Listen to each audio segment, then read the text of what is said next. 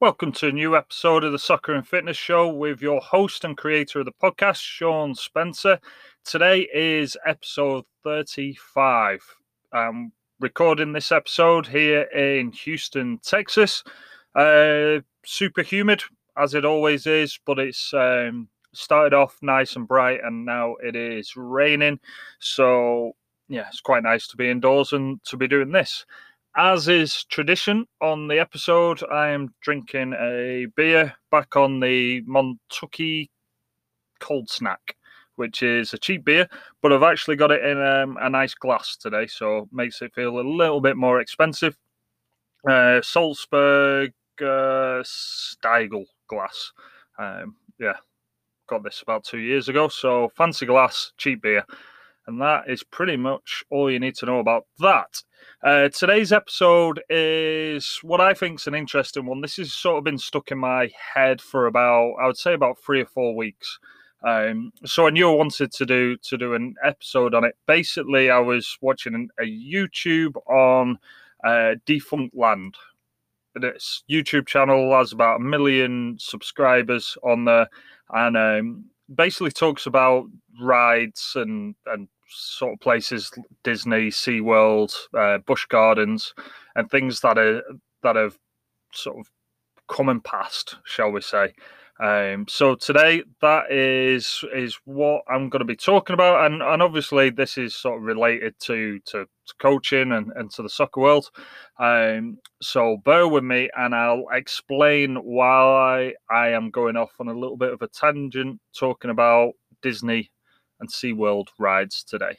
So sit back, relax, and here we go.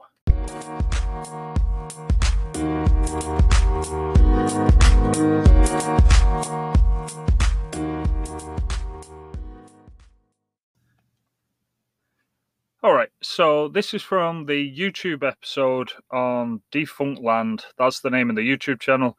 And then the title, I'll put this in the description, but it's Defunctland, The History of the Worst SeaWorld Ride, Submarine Quest. So that was the name of the, the ride, Submarine Quest. Um, and this was this was based in San Diego.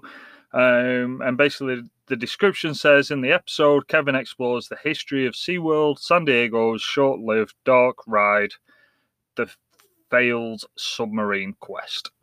So the reason why this sort of related related to me and, and the reason why I wanted to do a podcast on it was basically how, if as an organization, as a football club, soccer club, um, and you're in management, how you can maybe have the best intentions, have create a team, uh, put money and, and all that sort of stuff, publicity, marketing, do everything, everything that you believe is right, but your focus goes to an area that distracts you from what would make the thing successful. So in this case, it was a uh, an attraction ride, Submarine Quest. Um, where this this links with with coaching is if. if the owner or, of the club, or even sort of like a head coach, is focusing on something and putting all the time and resources in something, but that isn't, that shouldn't be the priority. So I'll, I'll explain what happened with, with the submarine, and, and hopefully sort of you, you start to understand where, where I'm coming from with this. So basically, Um, SeaWorld wanted to create a an attraction in San Diego, and it would be a dark ride. So when they when they say dark ride, they mean that like you're going to go into this sort of submarine, and it's going to be dark, and the only things that you're going to see is the things that you're meant to see. So like fishes and squids and sharks and stuff like that. Um, so that's what that's what they set out to do. So if you imagine sort of like a, a roller coaster type track, and then they would have these these submarines that would go on the track, and then it would go go around the track into different areas, and you would see different things. Uh, but the ride ended up being pretty much I think ninety percent, ninety-five percent of it was outdoors in the San, Di- San Diego sunlight. So people were going on, going into these sort of submarines, and it would be on a, it'd be on a track, and then you'd be in the sunshine, and then every sort of like twenty, thirty feet, there'd be some animatronics of, of fish and sharks and stuff. And it, it was all, it was very, very sort of poor and um, sort of cheaply put together for the most part. There was one sort of tiny little indoor bit with sort of T V screens and stuff, but you wasn't in there very long. And all in all, wasn't very impressive, and and it didn't last very long. Now, what SeaWorld did, and again, they they are like a massive, massive organization. It's not the first, the first sort of um, attraction that they've done. So it was strange that they made a mess of it so much. And basically, in this video, it, it shows the person that was in charge, charge of it, created created a team, very sort of talented group of people to put this this attraction ride together. Um, and what they fell into the trap of is they wanted to make the submarine this sort of very futuristic, um, technically advanced, um, interactive sort of ride. So they they basically put like um, a glorified iPad as the panel. So the people would sort of go in the submarine, and then you would be able to interact with the with the iPad on what's going on outside of the ride. Now, that at the time, a few a few years back, and even even now, um, there's a little bit of a sort of what you have in your head, what should work, and then what and how much money something like that would would cost. So that's what they did. They they basically spent all the time, all the resources, and um, and all the money in creating this interactive computer game, essentially, where where people would play that on, on the ride and sort of forgot about the rest of the ride. Um, and then obviously, like the because it was brand new features with with the, the sort of the iPad touchscreen thing, there was loads of issues in regards to um, it working and the functions of it. Certain certain um, submarines, the carriages, like would would break, so then there would only be sort of one or two running at, at a time. Long story short, they created a pretty cool s- sort of submarine with an iPad that was more of like a beta than a finished article. Now, this this I think is like one of the most common mistakes I find with with football, soccer clubs, um, across the world, really, and at multiple levels, from recreation all the all the way up, college, um, competitive to to professional.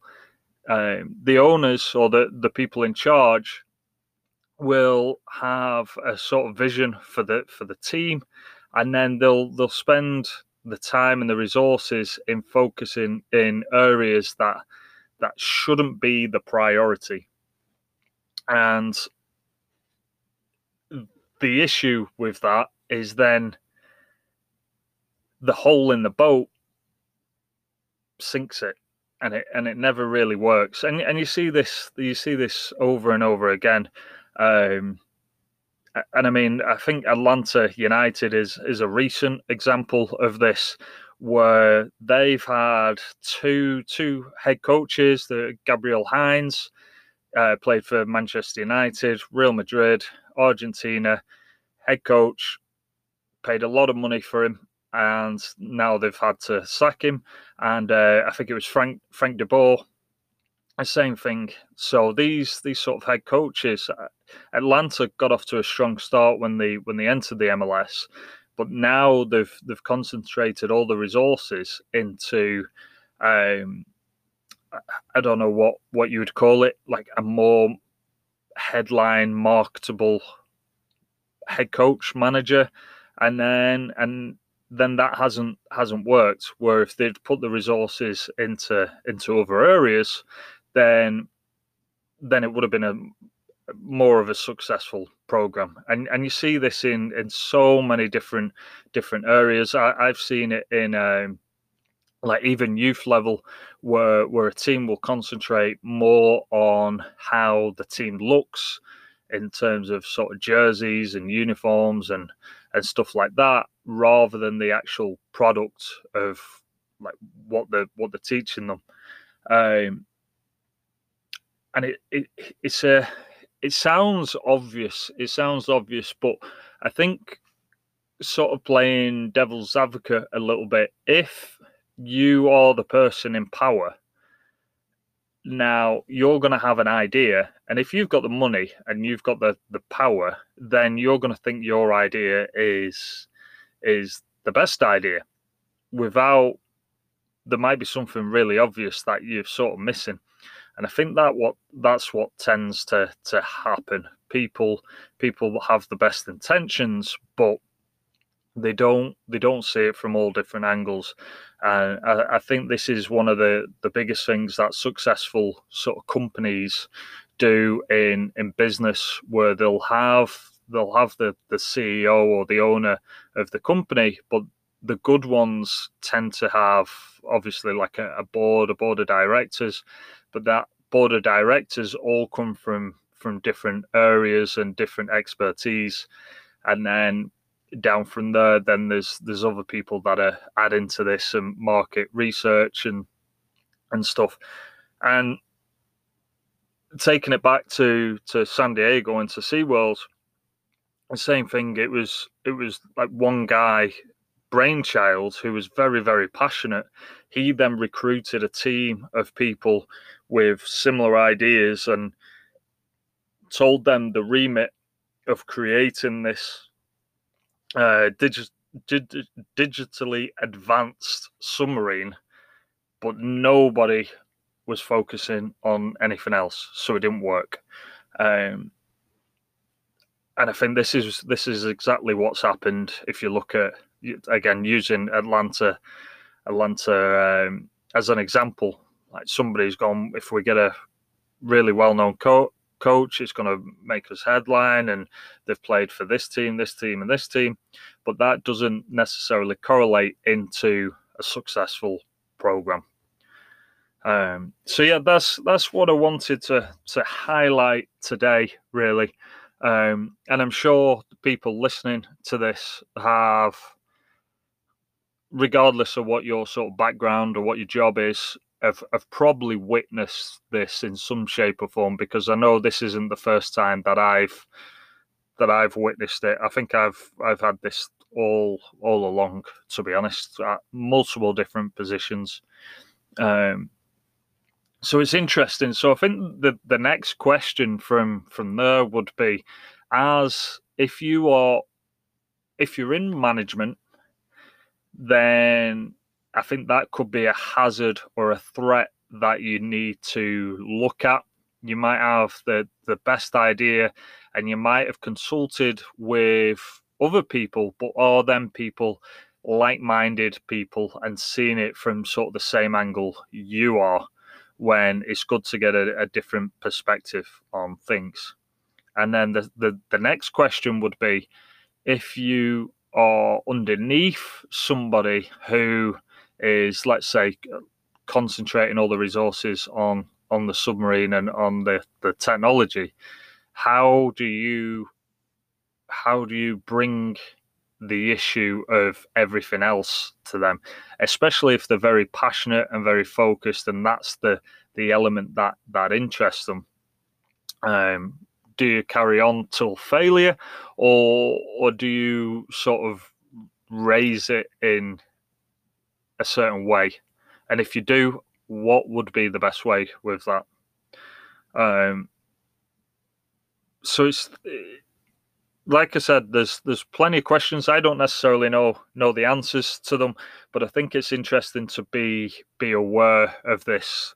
Um, I know, I know. I'll, I'm definitely sort of aware of this moving, moving forward, and and sort of picking projects carefully, um, because ultimately, if you're going to be part of something, you want to be part of something um, that's going to be successful, And again, if you want to create something, uh, you want you want to create something successful.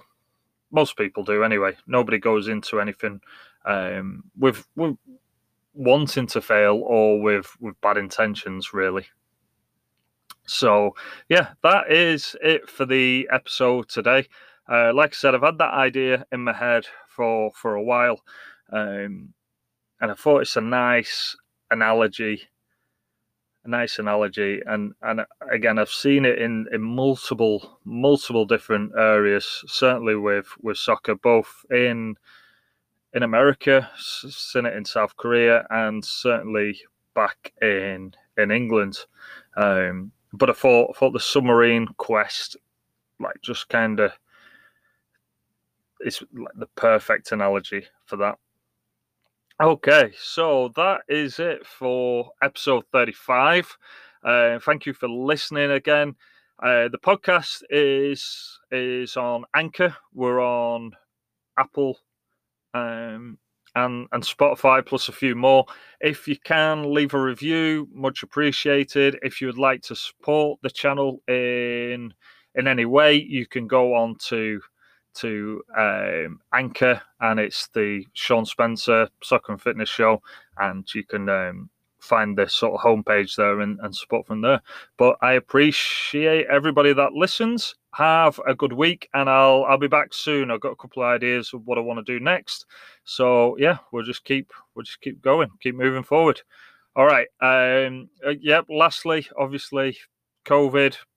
We're all sick and tired of it. We're all sick and tired of this Delta virus now starting to raise its ugly head after after we're getting to a little bit of sort of normality. But keep strong, keep positive, and yeah, we'll keep moving forward. All right, bye-bye.